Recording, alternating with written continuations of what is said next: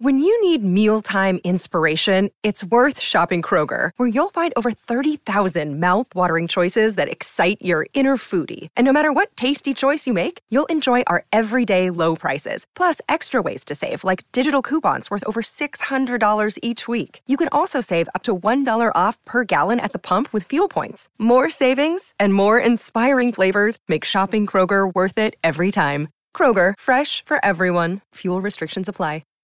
Hi, everybody. This is Adriana Trigiani. I'm the host of You Are What You Read. I have the privilege of interviewing luminaries of our times about the books that shaped them from childhood until now. We get everybody from Sarah Jessica Parker to Kristen Hannah, Mitch Albom, Susie Essman, Craig Ferguson, Rainn Wilson, Amor Towles, you name it, they come, they share. New episodes of You Are What You Read drop every Tuesday on Apple, Spotify, or any major streaming platform wherever you listen to your podcasts.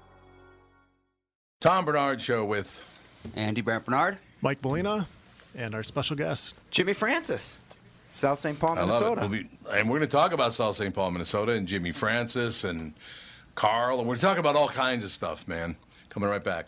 Tom Bernard Show. Michael Bryant, Bradshaw and Bryant, what's the latest? Well, basically, we're trying to represent people who have been hurt, then talk to them before they talk to an adjuster. One of the key points is to make sure you know what your rights are before you start talking to the insurance company, and they start asking you questions or they try to settle your case early and cheap. Well, what's interesting to me is, you know, a lot of people have fear of attorneys. It makes them very uncomfortable. They get nervous about it. What should I do? I've known Michael for years and years now, and I would highly recommend you. So that should be good enough for everybody, because I don't endorse people who are dirtbags. Well, I appreciate that. But I guess the key is people think I'll charge them if I talk to them. Right. So a lot of people call me up. It's like, how much is this going to cost if you call me back? Like, you want me to call you back? How much will that cost? I don't charge people. The only way I get paid is if we recover, if we get money from the other side. And there's a lot of people I talk to that I never get paid for that are just part of giving them advice to make sure they know what they can do and what their rights are. And your record's terrific as well, we should point out. Well, it works. It's been good. It's been good, ladies and gentlemen. It's been good. And how do they contact you? And either through our website, which is minnesotapersonalinjury.com, or at 800-770-7008. Michael Bryant, Bradshaw and Bryant. Due to the billions of marketing dollars spent by Walser Automotive on Tom Bernard Podcast, you hopefully know that Walser sells cars. What you might not know is that they also have two full-service collision repair centers in the Twin Cities. They're fully certified by all insurance carriers and can help you navigate all the paperwork if you ever have an accident. But wait, there's more. They've also been in the paintless dent repair business for nearly 30 years and can take those pesky dings out for just a fraction of what traditional bodywork costs. Broken windshield? Walser Collision is a fleet of full-service mobile glass repair trucks as well. Walser are pros at body and glass repair, but don't take my word for it. They have an A+ rating from the Better Business Bureau and a nearly perfect 4.8 Google rating. Check them out at walsercollision.com.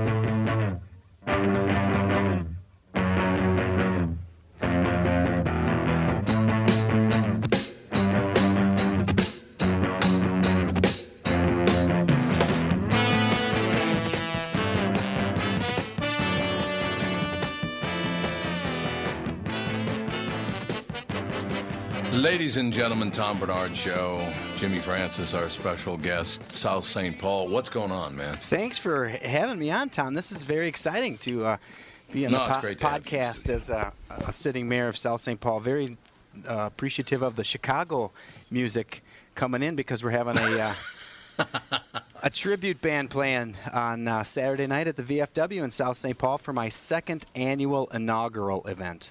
Second annual inaugural. Makes sense, right? Yes, absolutely.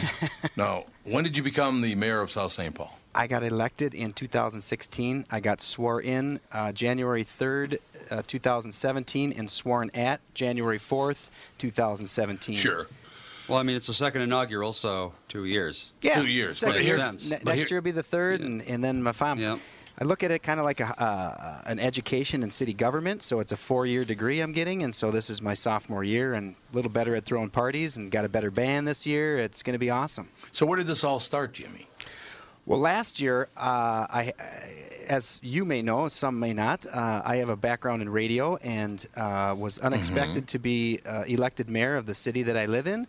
So I did the only thing I knew how to do, which is call all my old radio mentors and say, hey, will you come and congratulate me on stage and say how great it is that I'm the mayor of South St. Paul? And all the radio people did. We had Bob Lang came out, Joe Soucheray, Don Shelby, the Rookie Mischke.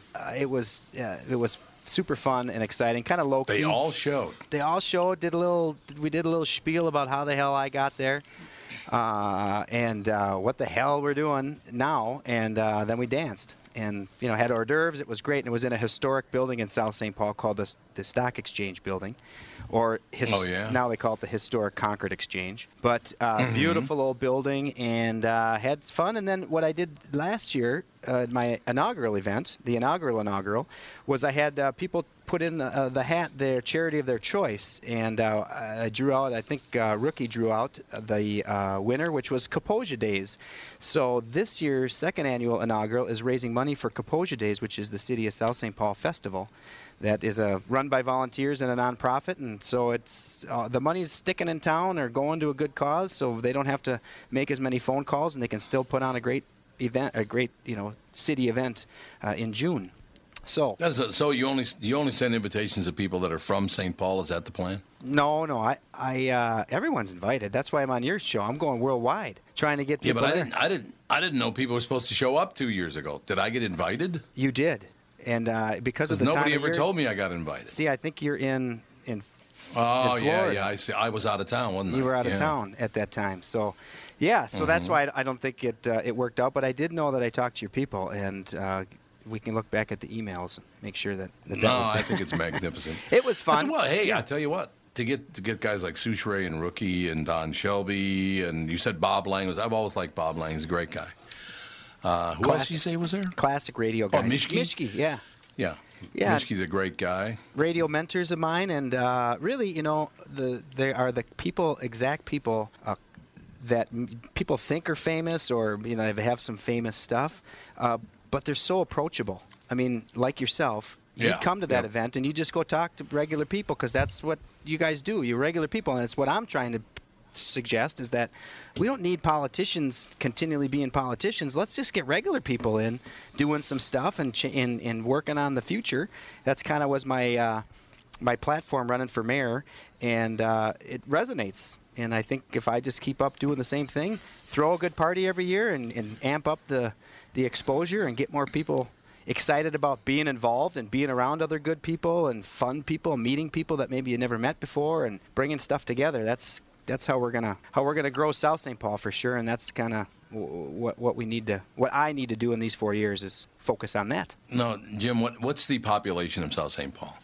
21,000, and we. Okay, and was it a blowout? Were you a blowout winner? Well, 60% of the vote. I don't know if that's a blowout. Well, it is a blowout. And I've never done it before. I went for the top seat. I went against a sitting council member who's got 34 years in city government, and great person, great guy. The mayor before me, nice gal, awesome. I love everybody that runs for anything, because they're out there actually putting themselves on the line and doing it. And they for these two people, they did it for a long time, and one of them continues to do it. But it doesn't leave a lot of room for new ideas and new thinking to come in. So I kind of broke that mold a little bit is the way I look at it, and I think it resonated with people that, let's let this local kid that we all know, we know his family, he's a good guy, he's fun, that kind of thing. He'll do a good job, and not that the other guy wouldn't, but it's different, right? And what the thing a lot of people don't understand, Tom, is in local government, and ours in particular, in the city of South St. Paul, is we all have the same vote. So the mayor is no more important or powerful than the rest of the council people. I just have to sign all the documents, and I'm as designated as the person. But we have to get 4 votes. We have to agree and come to a consensus on everything.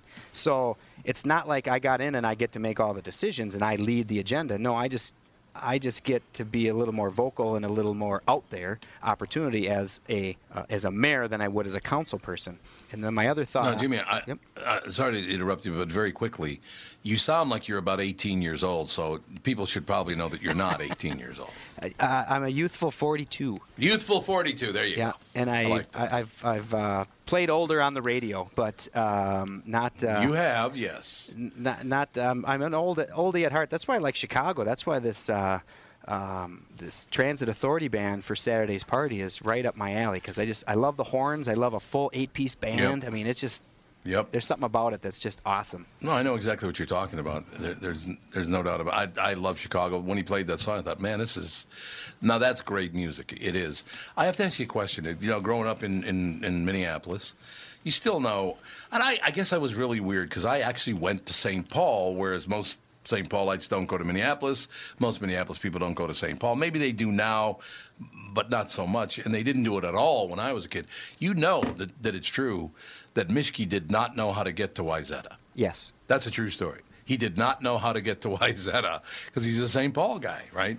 Well, how long ago did the St. Paul stockyards kind of start to shut down, and then are they completely shut down now? Yep. I'll just correct you on one thing, just because you are from the other side of town. You're from Plymouth, Minneapolis. Okay. We are actually South St. Paul. We are our own city named South St. Paul. We're not the south side of St. Paul, like you would think south side of Chicago or East St. Paul. Because there is no East St. Paul. It's just St. Paul on the east side of St. Paul. So we are a city called South St. Paul. Yep. So the South St. Paul Stockyards was there from 1886. Right. And they went to 2008. So I'm the first mayor without a stockyards. Yeah, when I moved to St. Paul is when I learned about the whole South St. Paul thing. Because for a while I was like, okay, well, that's the southern St. Paul. And they were like, nope, South St. Paul is its own thing. And it's not even... like south of St. Paul, isn't it? It's like east of St. Paul. Yeah, it's more east or something. Yeah, and it's south. It's West St. Paul is more south of St. Paul. Very strange. Yeah, I love that. Yeah. So why were the stockyards shut down? Why did that happen? Just changing markets. You know, at the time, South St. Paul is so greatly positioned on the river and with natural resources. Right. That's how the Native Americans came. I mean, this was an Indian village to begin with, Little Crow's summer village called the village of Kaposia. That's originally how we were started. Oh, yeah. So, and that was for the same purposes, the location, the view, the, you know, resources, the animals. And so then when the stockyards came, they had needed a place between the markets. So that's why they chose South St. Paul, because it had rail, it had water. It was off the trail, but it was still in between Chicago and Nebraska and, you know, all the markets. So they'd ship them all to South St. Paul, and then they'd trade them, and then all the farmers would say, okay, send them back, or send a trainload of cattle back within the pig train, and then, you know, all these truckers would bring them in and out. And this was South St. Paul was the trading capital of the world for a while. It was the world's largest at one time. Really? Yes. So did it do a lot of economic damage to South St. Paul losing that industry? Yes, because when you're so focused on it, you know, it's the only thing. I mean, everything else is because of the stockyards, all the banks, all the bars, all the boot places, furniture was, you know, feeding off that. And when that started to go away, you know, the packing plants in particular, that took all that away and just kind of economically brought it down. And then when you have all that after 130 years of cow shit, you know, the land is contaminated. You're by the river. It's just, you know, there's just, what else can you do with it? And so that then takes time to redevelop and clean up. And so, yeah, it's taken a lot of time, but we have developed quite a bit. And we've got it because of our position, Tom, in South St. Paul, of our location. We've got great views. We can get anywhere very fast.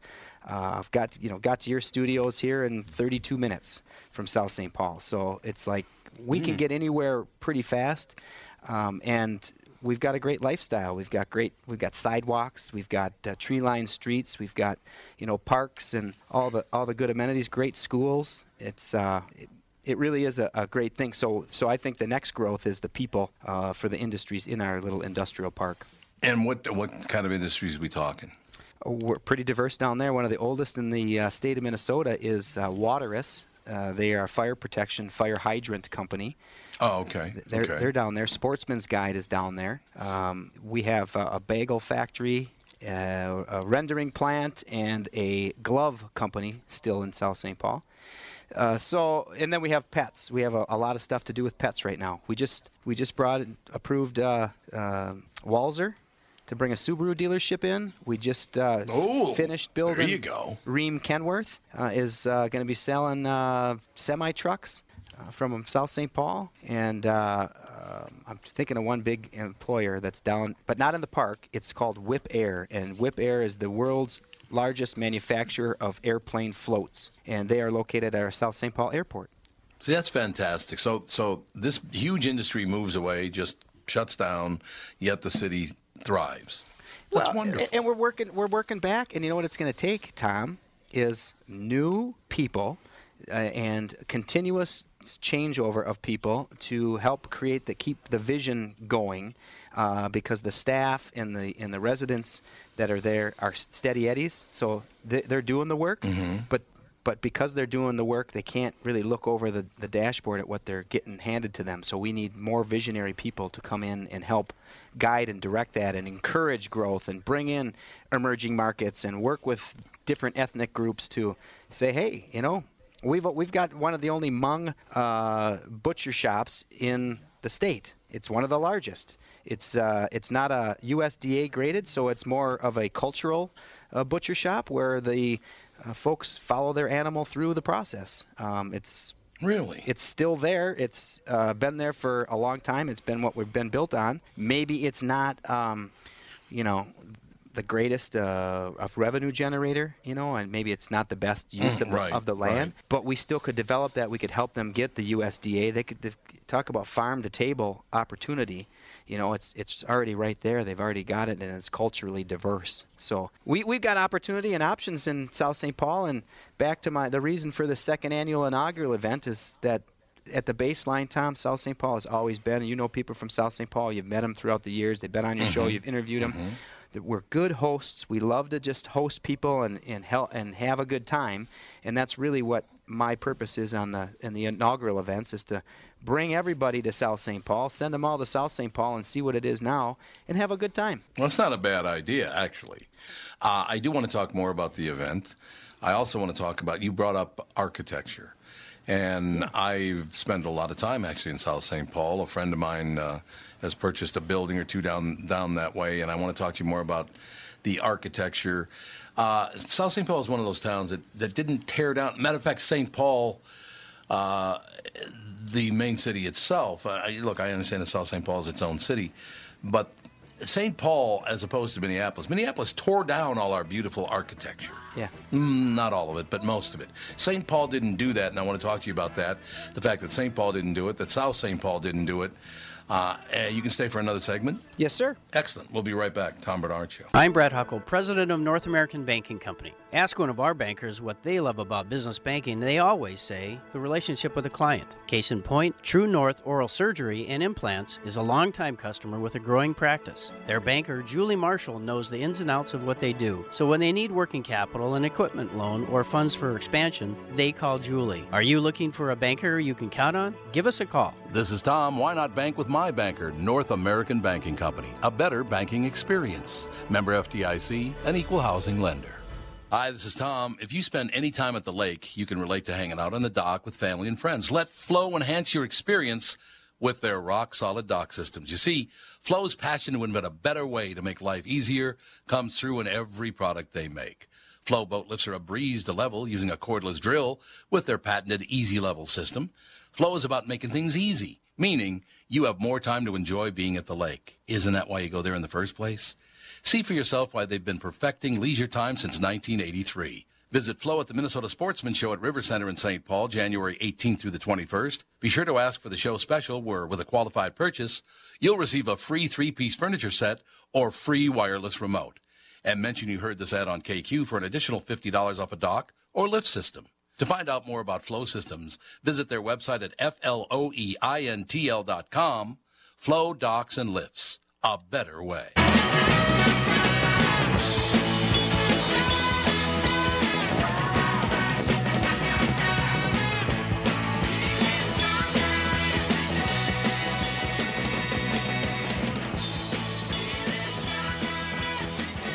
Ladies and gentlemen, Mayor Francis leftists from South St. Paul, Jimmy Francis, in studio with us talking about South St. Paul, about the second inaugural.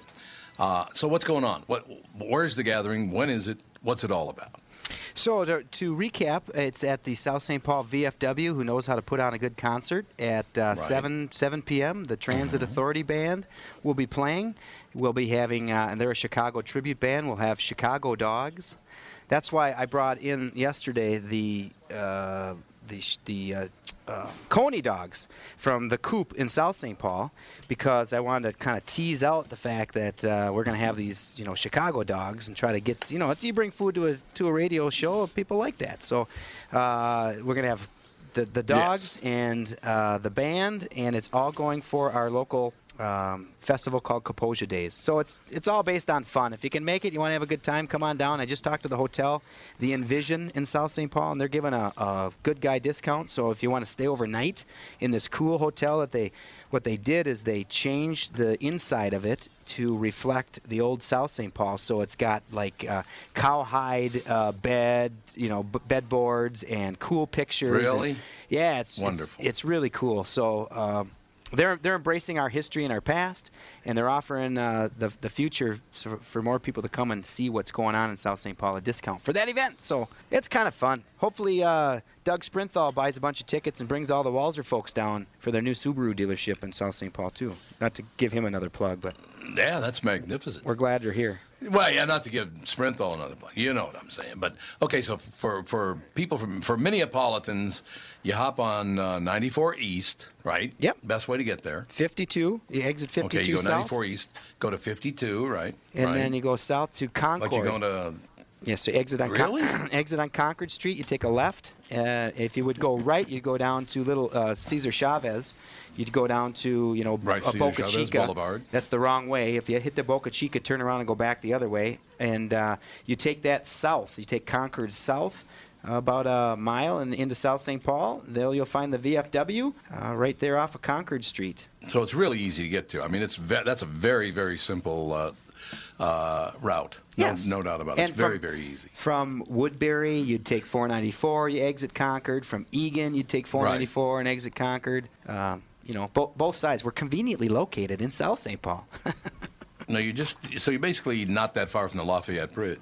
Correct. We are on the other side of it. I love that area. Yeah. Yep, I just love that. I love that area. You were talking about, again, I don't want to correct you. I just want to bring to light that we did rip down quite a bit of our old stuff in South St. Paul. Did you really? So we kept bad. It. There are a few things, and there are still opportunities in that. And, you can always armchair quarterback any of that stuff and listen and hear what's up. So what they did by ripping that stuff down is ensure that we'll never be a Stillwater, with the architecture and that, a river town that looks like that.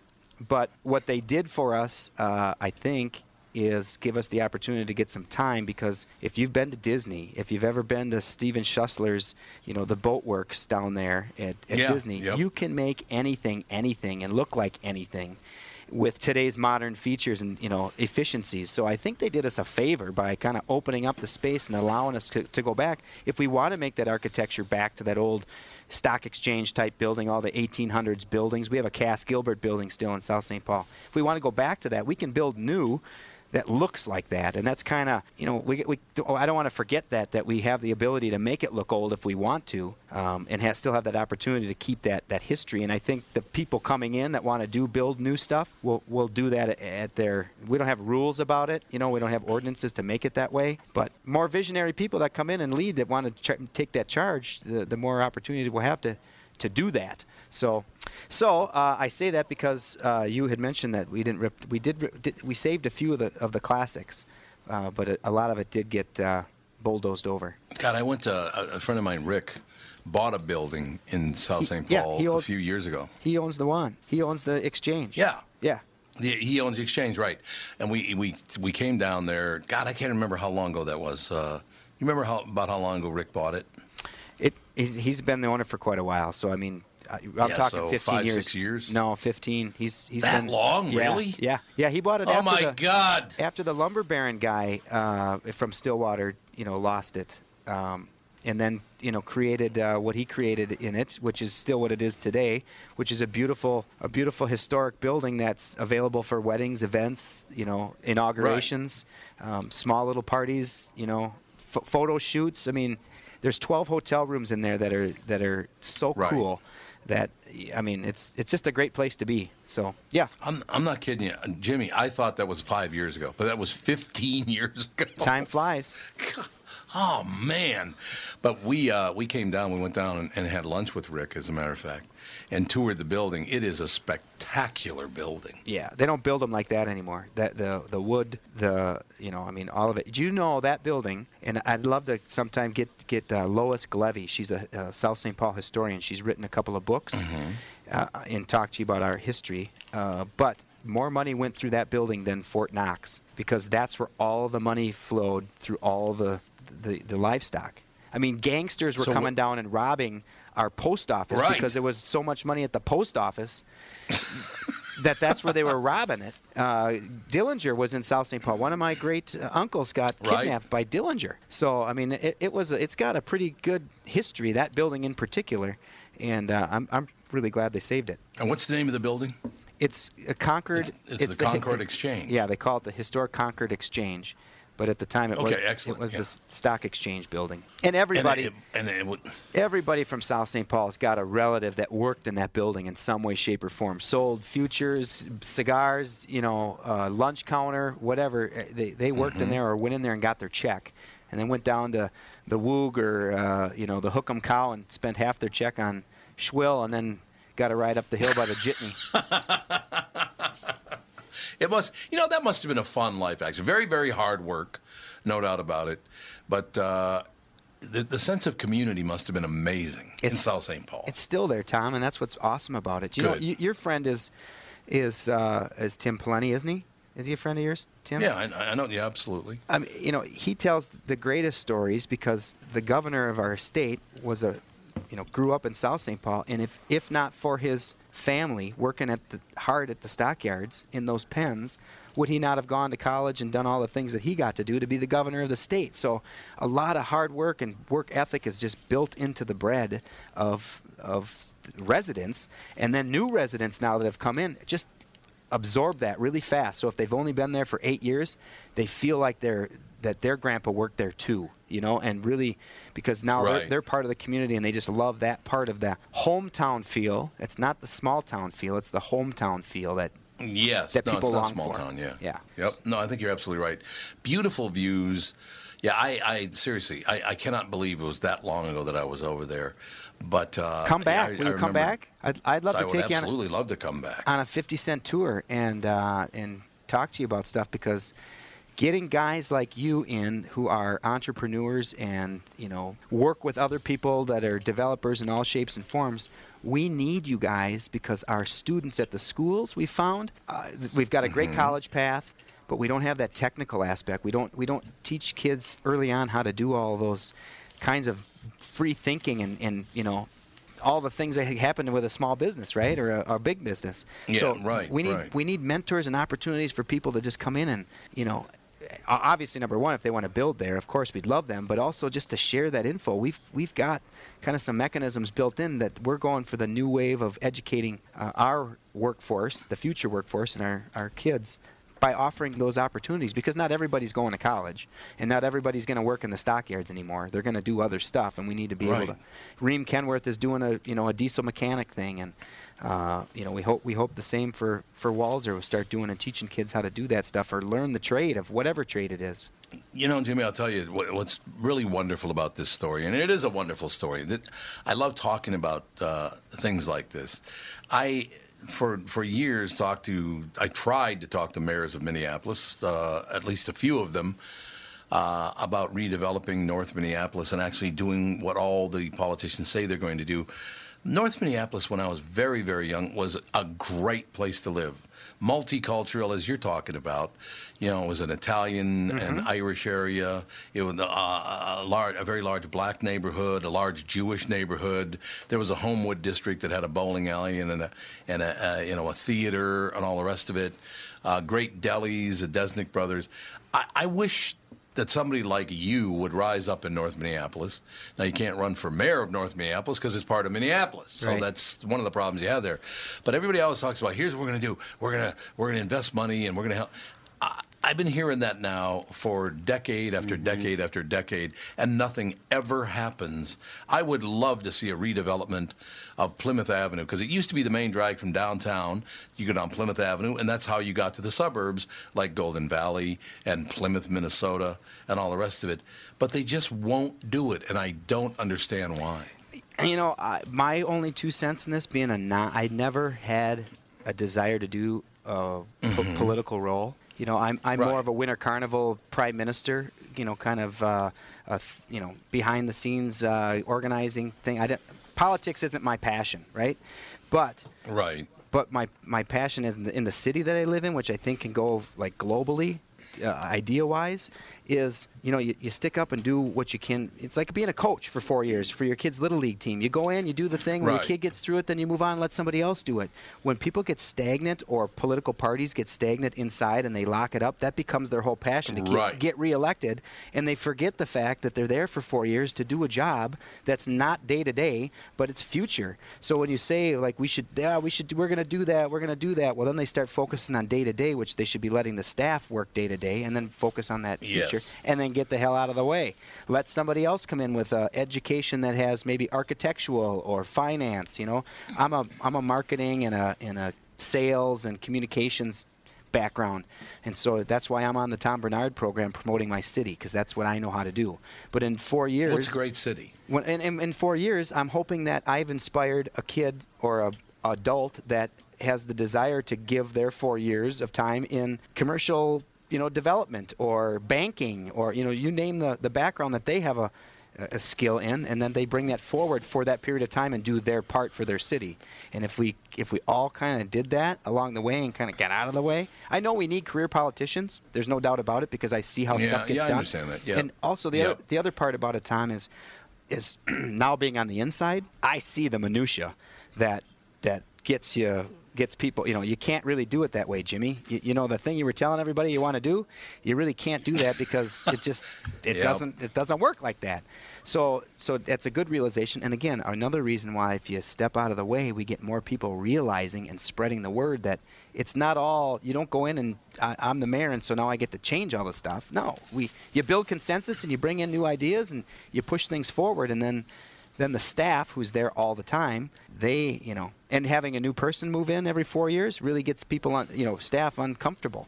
So that's what's important. Now they have to learn a new council. They have to learn a new mayor, the new communication techniques, and he doesn't really care about that. Or that the mayor that's been here for 14 years, she never came into my office. Geez, he's here all the time. What's he want? I got to keep my desk clean, you know, that kind of stuff. You just get them, you catch them differently, and when you don't have the changeover, you don't get that. Well, I tell you what, I've tried to get hold of the last two mayors, Betsy Hodges and before her, R.T. Ryback. I didn't even get calls back from them after tornadoes hit North Minneapolis, after the downtown thing.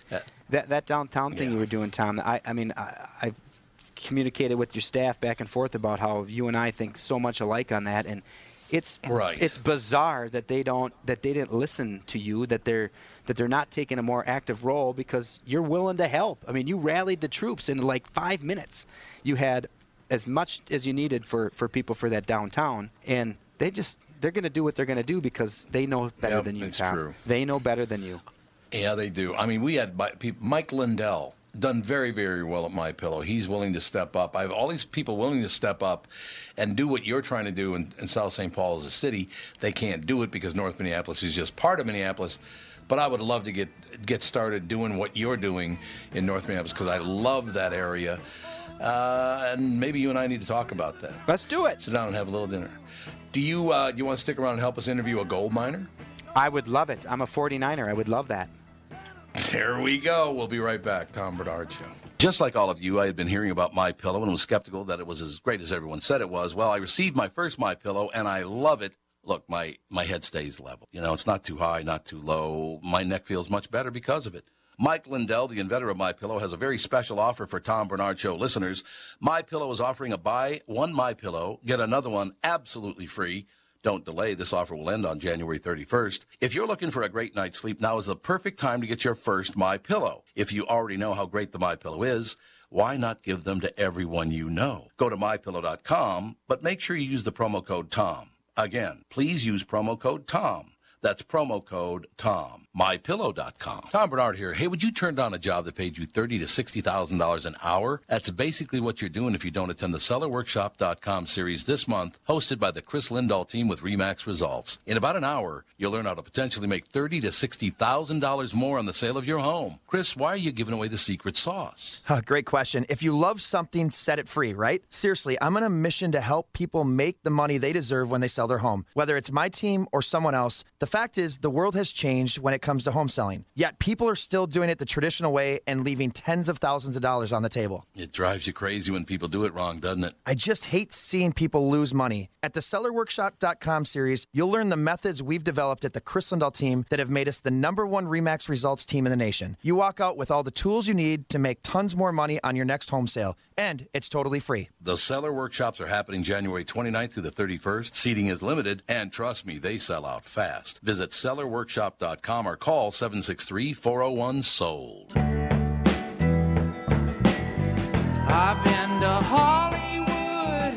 I've been to Redwood, I crossed the ocean for a heart of gold. I've been in my mind. We are back with Jimmy Francis, the mayor of South St. Paul. You got me very excited talking about this stuff now. You got me all jacked up to try to see if I can get something rolling in North Minneapolis. I'd love to get that done. Tom, that's why I kept saying, I think you and I, just even talking about it, will encourage more people to start doing it and get more people as stepping up. And the more people, if we had a primary at every election in every city, North Minneapolis, South Minneapolis, wherever, every precinct, if they had primaries, now we got all these other people that are willing to step up and do some work. The other people can step back a little bit, and these changes will happen. I love it. Wonderful. Is Fred ready to go, Mike? Yep. All right. Fred Hurt, ladies and gentlemen. How you doing, Fred? Doing just fine. Is this Tom? It is Tom, sir. Nice to have you on the show. Gold Rush Whitewater. Fred is a veteran gold miner who pushes his team and his equipment to their limits. I got to tell you something, Fred. This is probably the first time it ever happened. In the first hour of the show today, we got a call from a guy up in Fairbanks, Alaska, who works in the gold industry up there. He does sample cores and all the rest of it. Smart guy. So we talked about gold in the first hour, and now we're going to talk about gold in the third hour of the show. Gold Rush Whitewater series premiered last Friday, as a matter of fact, at 9 p.m. Central Time on Discovery. So Fred, we want to hear all about what's now. You're up. Where are you located? We work in the southern part of Alaska in the Panhandle near Haines, Alaska. Near Haines, Alaska. And so there's all this undiscovered, unmined gold up in the Arctic Circle and up in Alaska, all those areas. Is that the idea? Well, that basically, mostly the easy gold has been found, where you can go around and pick it up and just pan it right out of a creek, right off the surface and things like that. Most of that has been found. So nowadays you have to be a little more ingenious. You go where people have not been before. And that is the crux of what we're doing in this particular project. And this is quite a show. You have quite a story, as a matter of fact. Fred began his construction career in his late 60s working as a commercial diver in the Gulf of Mexico. He learned underwater construction, demolition, and salvage, skills that he would later apply to gold mining. In 2004, after nearly 25 years of running his own construction company, he retired. But it was now that the real work started, and Fred started gold mining exploration in Alaska. After an unsuccessful few seasons of mining at Porcupine and Caribou Creek, he moved on to claims in Nevada, Wyoming, and Montana. Then in 2008, he returned to Alaska, this time to the frozen wastes of the Arctic Circle, to a claim at Little Squaw Lake. Here he helped design, build, and operate a gold processing plant. In one short season, his five-man team managed to extract over 600 ounces of gold from the frozen ground. What a great story, Fred. Well, I'll tell you what, living it was even better.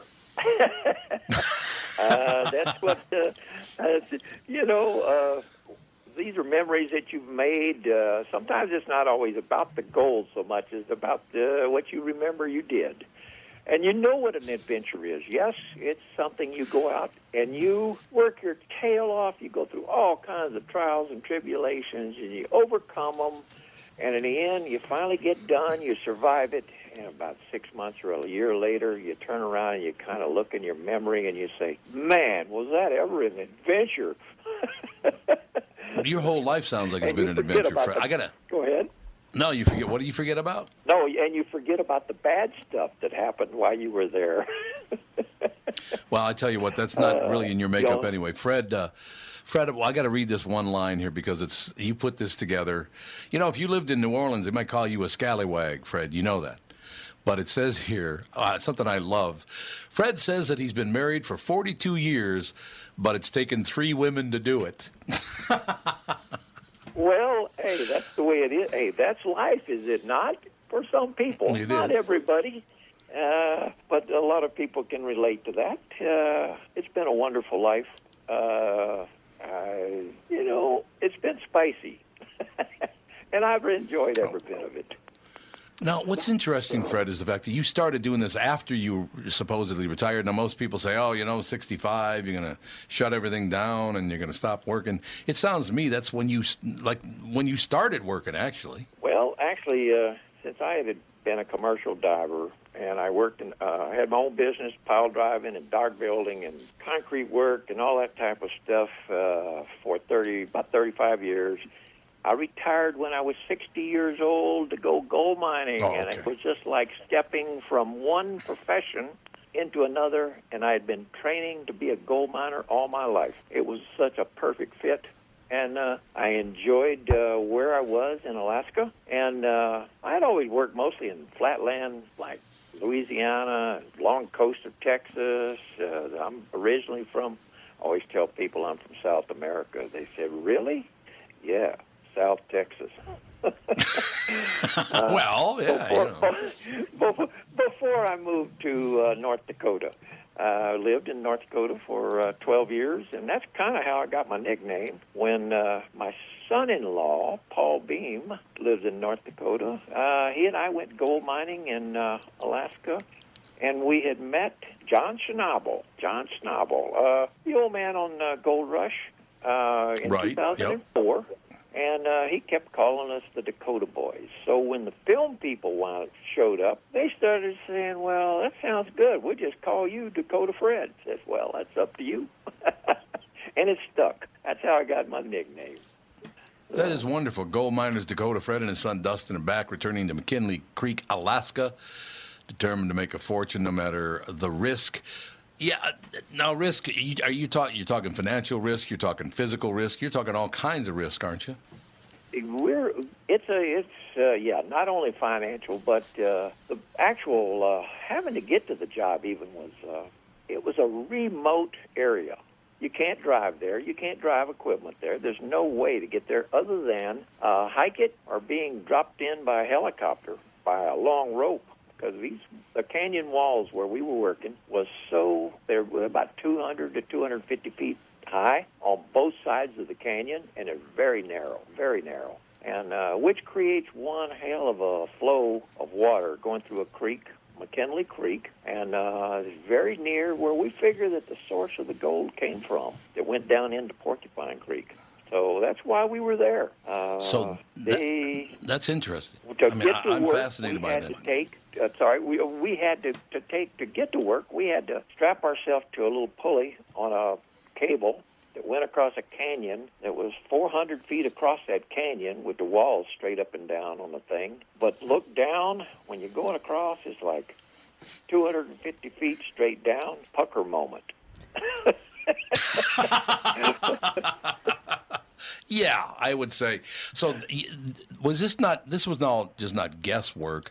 You said, you talked about, well, this is where we, you know what you're doing. I mean, your team knows exactly what they're doing, right? Well, we figured we could mine over in that area. We were not sure. We had tried mining over there. We mined the year before. This is how we got filmed in the first place. We were doing basically the same thing the year before, and Discovery had heard about it, and they said, man, that sounded like one heck of a situation that we need to film. And we negotiated with Discovery, and they said, well, okay, we'll send a crew over there. So they followed us all last year, and it was quite a... They had to live right out there with us. That was part of the deal. They lived right out there with us, put up with the bears and... Mostly bears. The bears, you're in their habitat. We're in theirs. And they're a constant presence. We had both grizzly bears and black bears. The black bears were a little easier to scare off unless they had babies with them. If they had cubs with them, they were pretty... They were a little obstinate. But just getting to the job site every day... Strapping yourself to that cable, going across the cable, hiking about a third of a mile up a mountain. Then you had to rappel down a rope, down a very, very steep incline, down to the creek, and then you would walk about a quarter to a third of a mile to the job site, and then you had to do your work. That's after we finally got there. I mean, part of the show will show you how difficult it was just getting there. And then to get our material and everything, we had to, some of it we, sorry to use a derogatory term, but we had to hand carry it. Well, yeah. No, I understand. So how did you choose a place you were going to live? If you have to slide across a canyon on a cable, and you had to rappel down. So how did you pick a place where you're going to live? I mean, where do you live? There was an old cabin that had been there for years that we converted into living quarters, and the camera crew set up their own camp nearby. But they put electric wire, a little electric fence around theirs to keep the bears out of that area. We didn't have that, but since they were in tents, we were in a hard cabin, so we were not as vulnerable to the bears at nighttime as they were. But anyway, it once you got there, we did our work. We took lots of safety precautions as far as, like, when we finally got there and we got set up, we had to bring all the material in with a helicopter, dangling from about 150-foot cable. Had to rely on we had a couple of incredible helicopter pilots because they were looking down with stuff hanging down 150 feet below them, and they had to land it in about a 20-foot area, hanging around down in there. It was hairy. So, and it all went well. I can tell you that. We did not have any major mishaps. Sorry, Dakota. Fred, this is Jimmy. I'm sitting in here listening to this. I have to ask you because I'm a super fan of the show. You're a great character. A lot of us watch. Okay, thank you. A lot of us watch this show and watch all you guys do your thing and think, man, they're rich. They're making rich. And you just explain something to us, but. Tell us a little bit about how much money it costs you to get that chopper to do all those things to mine gold. I mean, it must cost you a fortune.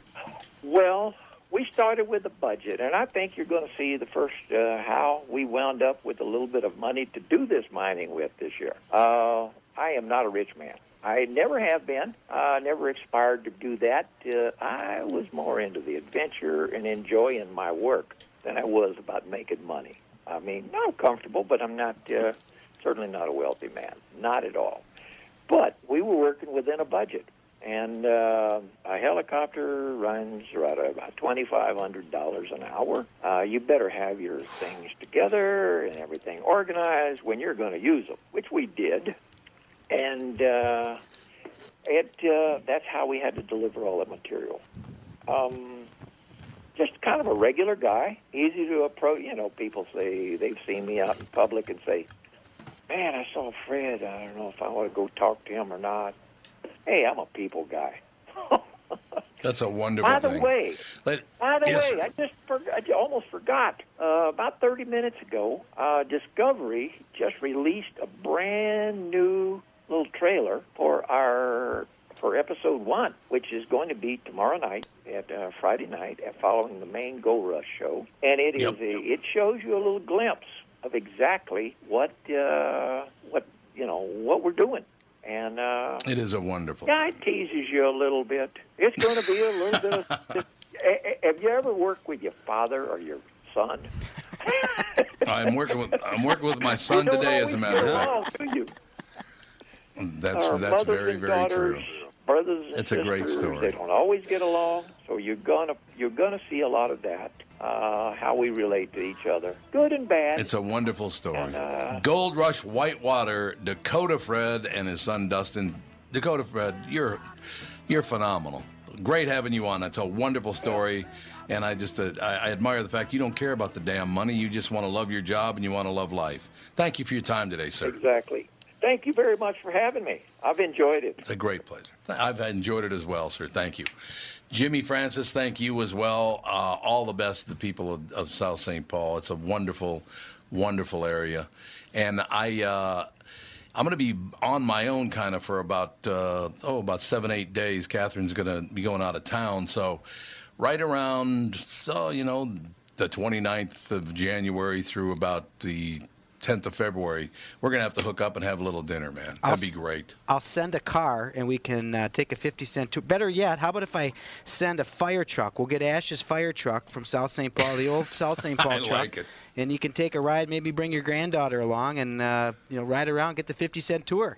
I love it, man. Jimmy, thanks so much for coming in today. Thanks for having me, Tom. Great talking to you, sir. Thanks for listening. Tom Bernard Show.